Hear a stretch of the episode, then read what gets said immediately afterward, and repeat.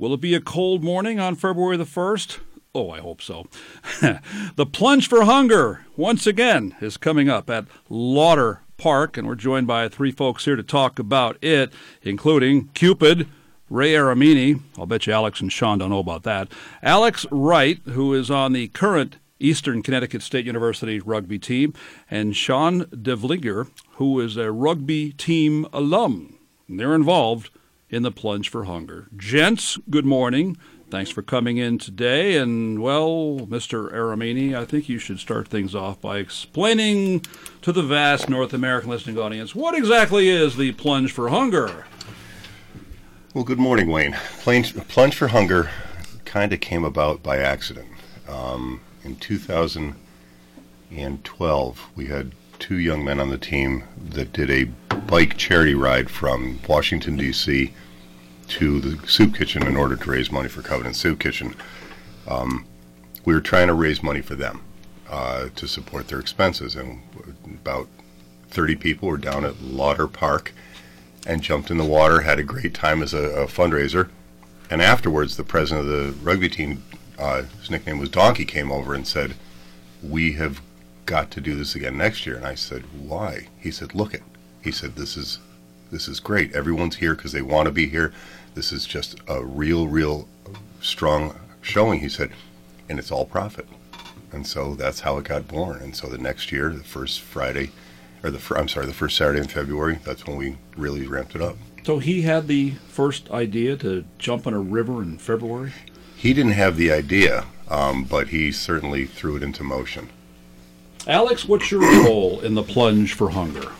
Uh, I just recently joined the team, and so I'm uh, actually a um, the vice president or uh, treasurer. Uh, recently, just dropped off, but I just work with Ray, help him with whatever he needs, and just kind of help move things forward, advertise, raise money, and then the day comes and I get to go jump in the river. Have you done it before? Yes, I did it once before last year. Let's hear about that. What was it like? uh, definitely a pretty incredible first time experience. Um, you get to show up, and it was mid. What were you wearing? It was mid twenties. I uh, was not given a full outfit, so I ended up with rugby shorts, and that's about it. So just got to. I mean, there was people in dresses and hooter outfits and uh, whatever else apparel they could possibly find. It was a real just random showing of the personalities that we knew about this team. Sean, you've done this before. Did you have an outfit to share with us this morning? Uh, I've had uh, quite a few outfits. I've had, uh, let's see, a, a, pirate outfit one year. I've had uh, a hula dress last year, and then uh, Little No, grass you were skirt team, team lemon oh, last we year. were Team Lemon last year. That's right. Yeah. Team, so we had what was that? Team Team Lemon? Lemon. We had um, some nice short shorts on, and we had uh, one of our teammates, Lemon, or he's an alumni now. We had his face pasted right across our chest. It was beautiful. on top of a fish. Uh, on, on top of a fish. So something you really can't forget if you if you see it. Um, but no, it's always a great time. Uh, always a great way to get together with former and current players and to raise money for a great cause. Ray, you go back to year one with this. Did you ever imagine it would explode into the big event it has become? No, um, no, not at all. Uh, I've known you for a long time, Wayne, and as you probably know, I'm not really short on words. But the day of the event, you, I'll stand at the bottom of the hill at the park, and you'll see a couple volunteers. You know, Sean and the crew will come, they'll start to set up, and then a couple more, and then ten more, and then twenty more, and you know, at the end of at the end of the morning, you're just watching these people pour onto the beaches, and it's teams teams from town, teams from out of town, attorneys, uh, doctors, um, people that are all dressed in different costumes. DCF has a huge contingency, um, most in costumes, most in uh, crazy apparel, and just there because they want to be there. And it's it's very humbling to see the support not only for this event, but the reality that this event is what's supporting those that are having trouble making making ends meet. Sean, what's the attraction of jumping in a river in the middle of winter? Part of it's getting to say that you actually did it, but uh, I think really what it comes down to is everyone coming together, and it's been incredible to see, you know, over the years how much that has actually grown. I remember last year you couldn't find parking maybe a half hour even before the event started. Um, so I think really just coming together, raising money, and doing it in a fun and entertaining way is, is really the uh, big draw there. Alex, what's the mindset for the few minutes before you actually get wet? are you nervous? Is it adrenaline? What, what's the? Are you saying, "What am I doing here"? I think it's a little mix of all three. Um, the first like those few minutes are truly the worst because right before that you're still bundled up and you have your six layers of clothes on and you're not frozen and then everyone just kind of starts hyping each other up and all of a sudden like everyone starts getting into demonstrating their their outfits and you know you can't demonstrate wearing a dress or this really skin tight suit in a full winter jacket. So everyone starts just kind of like like gang ready and gang excited, and so everyone gets down to the bare minimum, and then they're just kind of sitting there jumping around, waiting to for someone to just tell them to go jump in the water, but they usually have to wait a little bit longer than they want. Now, I think most of our listeners can identify with going to Misquamicut Memorial Day weekend, and you hit the water when it's still cold in May and even in June. And when you first get in, it's cold. And then you're in for a while, and then your body gets used to it, you're okay. Is this an extreme case of that? Does your body ever get used to how cold it is in the water in Lauter Park at Natchaug River in February? Um, you might be concerned if, if you get used to it with it being that cold. But uh, I mean, there's definitely a few people. Killer swims across. I did it once. Hey, I'll I, never do it again. I swam across last year. It wasn't that bad. You went all the way across the bank to the other side. All the way across. First one to do it. Idiots. Sean, you didn't do that? Uh, not last year. I did it my very first year, and uh, after that, I decided never again. Tell me about the mindset for you, Sean. How does it compare and contrast to your mindset the moment before a big rugby, rugby match? I mean, I think you're hyping yourself up the same way you would for a rugby match, and you have all the other guys there, obviously hyping themselves up, and it's uh, it's a pretty cool experience. You definitely get the adrenaline rush when you hit the water, uh, and it doesn't stop until you know even after you're out. Now, Ray, this has for years benefited the Covenant Soup Kitchen. How does it benefit the Covenant Soup Kitchen? Well, it it all proceeds are that are raised go to the kitchen, um, and that those proceeds can come into the kitchen in a, in a variety of different ways. We have uh, corporate sponsorships, we have team sponsorships, and we have people that are just giving flat donations online.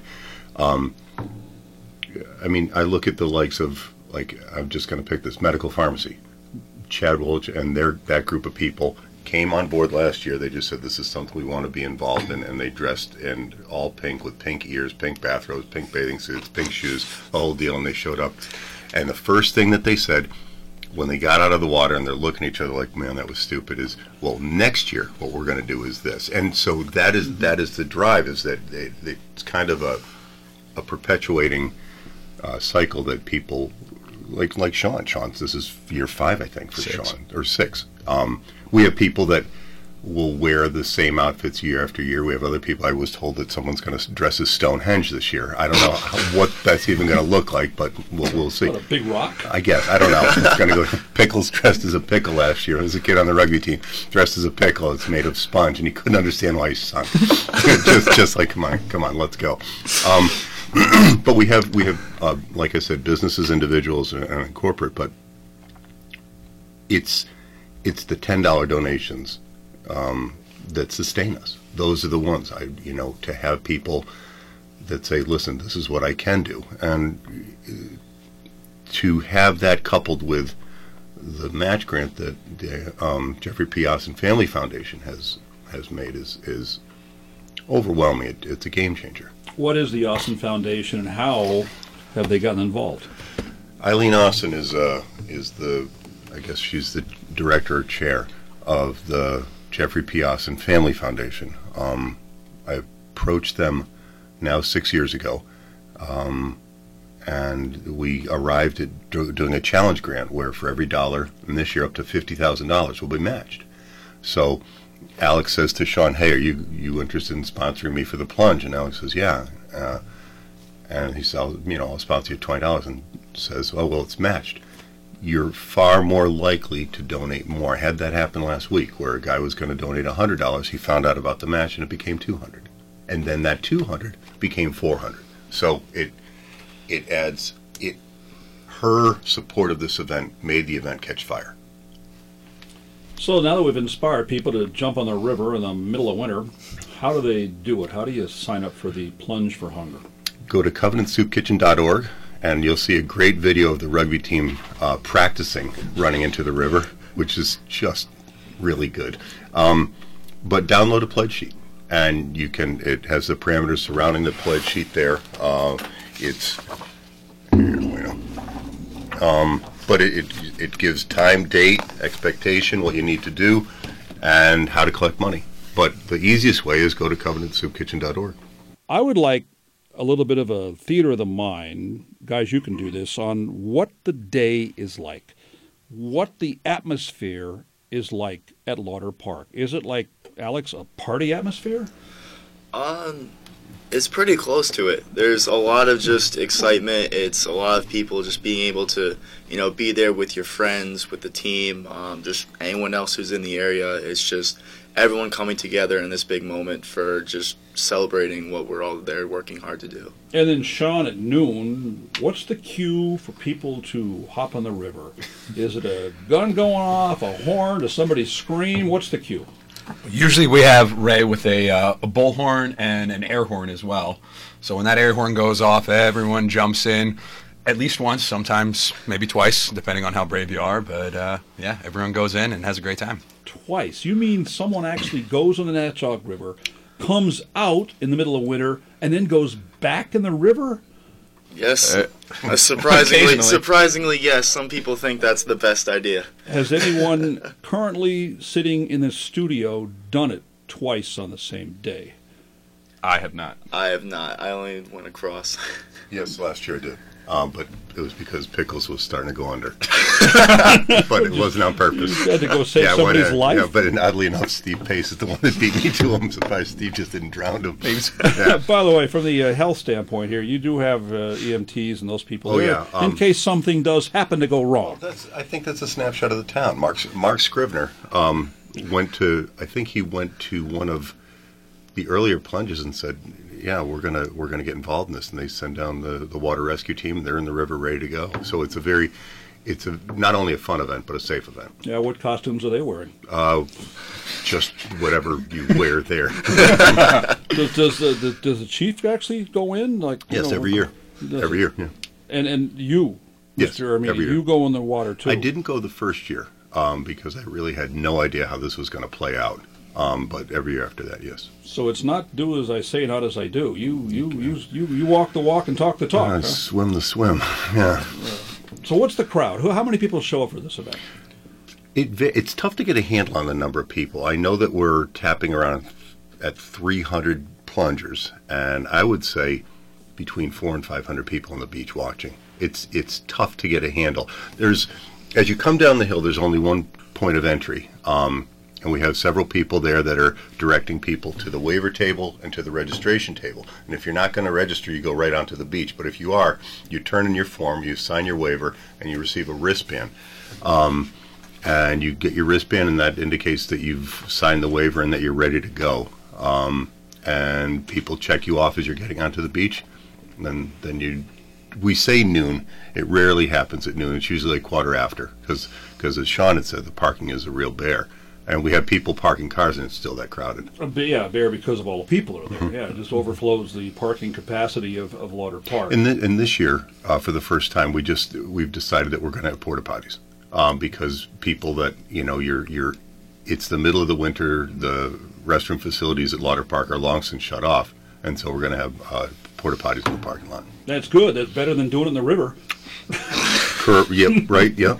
So that works, sure. That's how, how my head works here. And I presume this event goes on rain, snow, or shine. What do you do if there's a foot of snow falling that day? Sean? Uh, this happened, how many years ago was that? That was, I think, your first. Uh, but yeah, it was first or second. Well, a couple years ago we had that happen, and we actually had to uh, take snow blowers, shovels, and we had a whole crew uh, the day before going through there, uh, breaking up ice that was on the river if it was there, or shoveling snow. So it was quite an affair. But but again, it's evolved past that. Where you know Scott Claremont, the superintendent of the town, Scott Scott said, "What can we do to help?" And so the parking lots are taken care of, and they've since plowed the beach. But breaking up the river ice was one year was Oh, that was terrible too. Alex, do you almost root for cold weather? I mean, this thing becomes more of an, uh, an accomplishment when it's really cold. What I mean, but if you, I know the w- river is going to be about the same temperature, but you know, if you get a day like, well, like yesterday was 41 degrees. That's that's chump change for an event like this, isn't it? Oh, absolutely. I mean, you definitely don't wish for any winds because that just makes it even worse when you get out. But um, I mean, yeah, the colder the better at this point. You might as well just keep on being numb.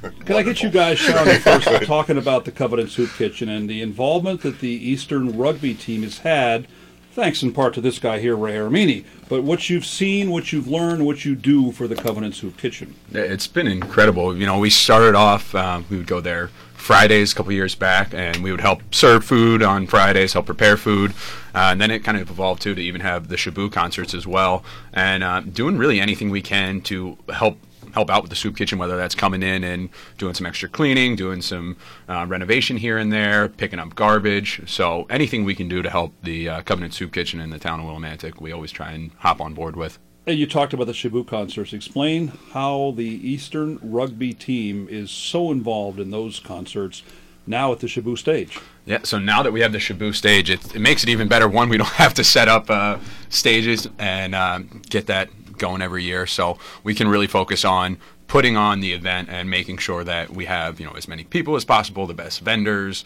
uh, and really throwing on quite a quite a big performance for the uh, town. And I remember a couple years ago, I think it's before the Shaboo stage, the day the Temptations were here there was some pretty good rain in the morning. You guys had to slop it around pretty good, didn't yep. you? We had some tents flying over. We had uh, quite a bit of rain. It was it was great though because at the end of that the sun came out and everyone's everyone dried out for the most part by the end of the day. But it was a blast. They didn't see how grungy it was down there in the morning when you guys were helping clean things up and set things up as well. It was a mud pit.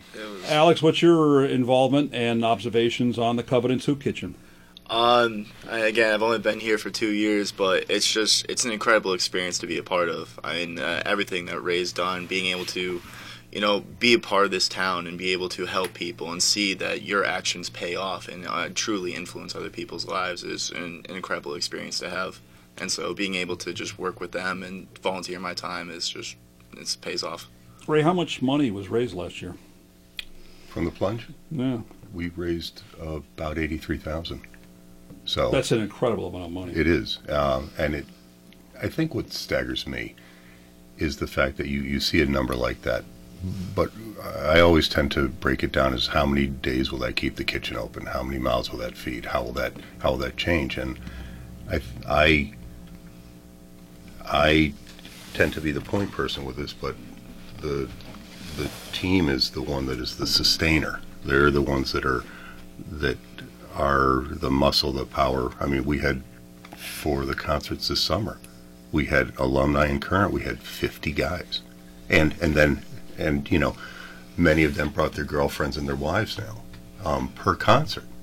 So you're able to you know, not only not only give back to the kitchen and give back to the town, but you're able you're able to, to bond as a team and, and form this form this very very unique experience do you set a fundraising goal? For example, is your goal this year to top the eighty-three thousand of last year? Um, the the goal, sure. I mean, it's it's all profit because because this is a very pure event. We don't have the overhead. Well, we have a direct mailing that we do and the porta potties. So that's it. No one's making a salary off this. No one's making any money off of this. It's kind of like a, a Bruce John type deal where this is just this is for the town. A David Foster deal. This is for the this is for those that are in need. All right, guys. Alex, how does the icy plunge and the plunge for hunger compare to a Monday or Wednesday conditioning practice with Eastern Rugby? Uh, well, the adrenaline rush is probably about the same. Um, I think the running from the practices is usually just a tiny bit worse. I mean, the plunge usually lasts, you know, five minutes, ten minutes tops. Uh, those those months they one-day practices can go anywhere from two to three and a half hours. I think last year we ended up with a four-hour practice at one point. Started at seven, got out at like 12, 12.30. It's uh, yeah, it's not a great time, but you know, at the end of the day, I and both of them, you really enjoy the experience. It's always fun being there, so you always gotta go back. Sean, your witness. Um, yeah, I, I'd have to agree. The adrenaline rush is definitely there. Uh, maybe a bit of the cold too when you get sweating and uh, you get the cold breeze going. So uh, it's a it's a good way to prep for it. When you do the plunge and you jump in once, sometimes twice, and some people swim across the river, whatever the case is, and you get back on the shore, how do you warm up, and how long does it take to get back to normal body temperature? I truly don't think you warm up until you hop in a, in a hot shower.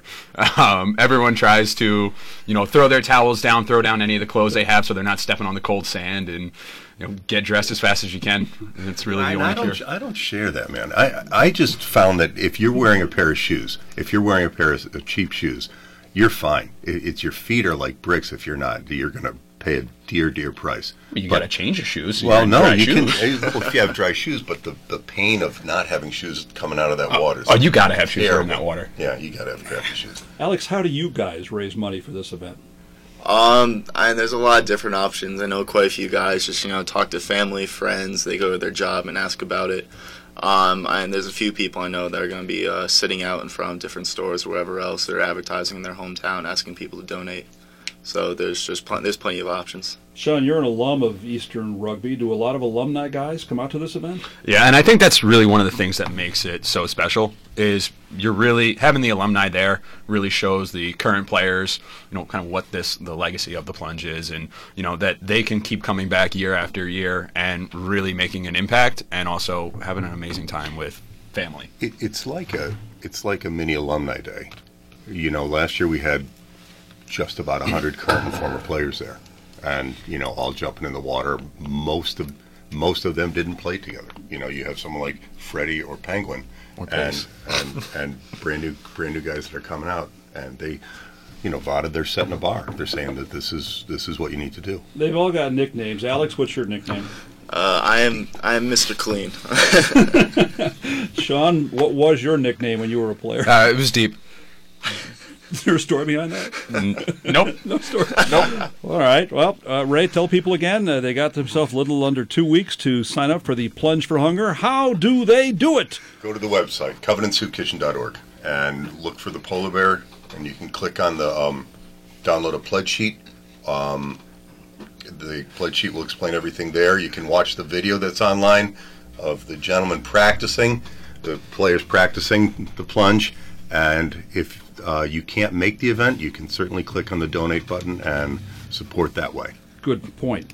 You can give without jumping in the water and getting nippy. The Plunge for Hunger is February the 1st. That's a Saturday around noon at Lauter Park. And that was Ray Aramini from the Eastern Connecticut State University rugby team, along with the rugby team alum, Sean DeVliger, and also from the current team, Alex Wright. Guys, great job today, and uh, hope you don't stay warm on February the 1st. Thank you. what it's all about, right? you. Thanks, Mike. Getting, getting cold. 14 WILI Willimantic and 95.3 FM.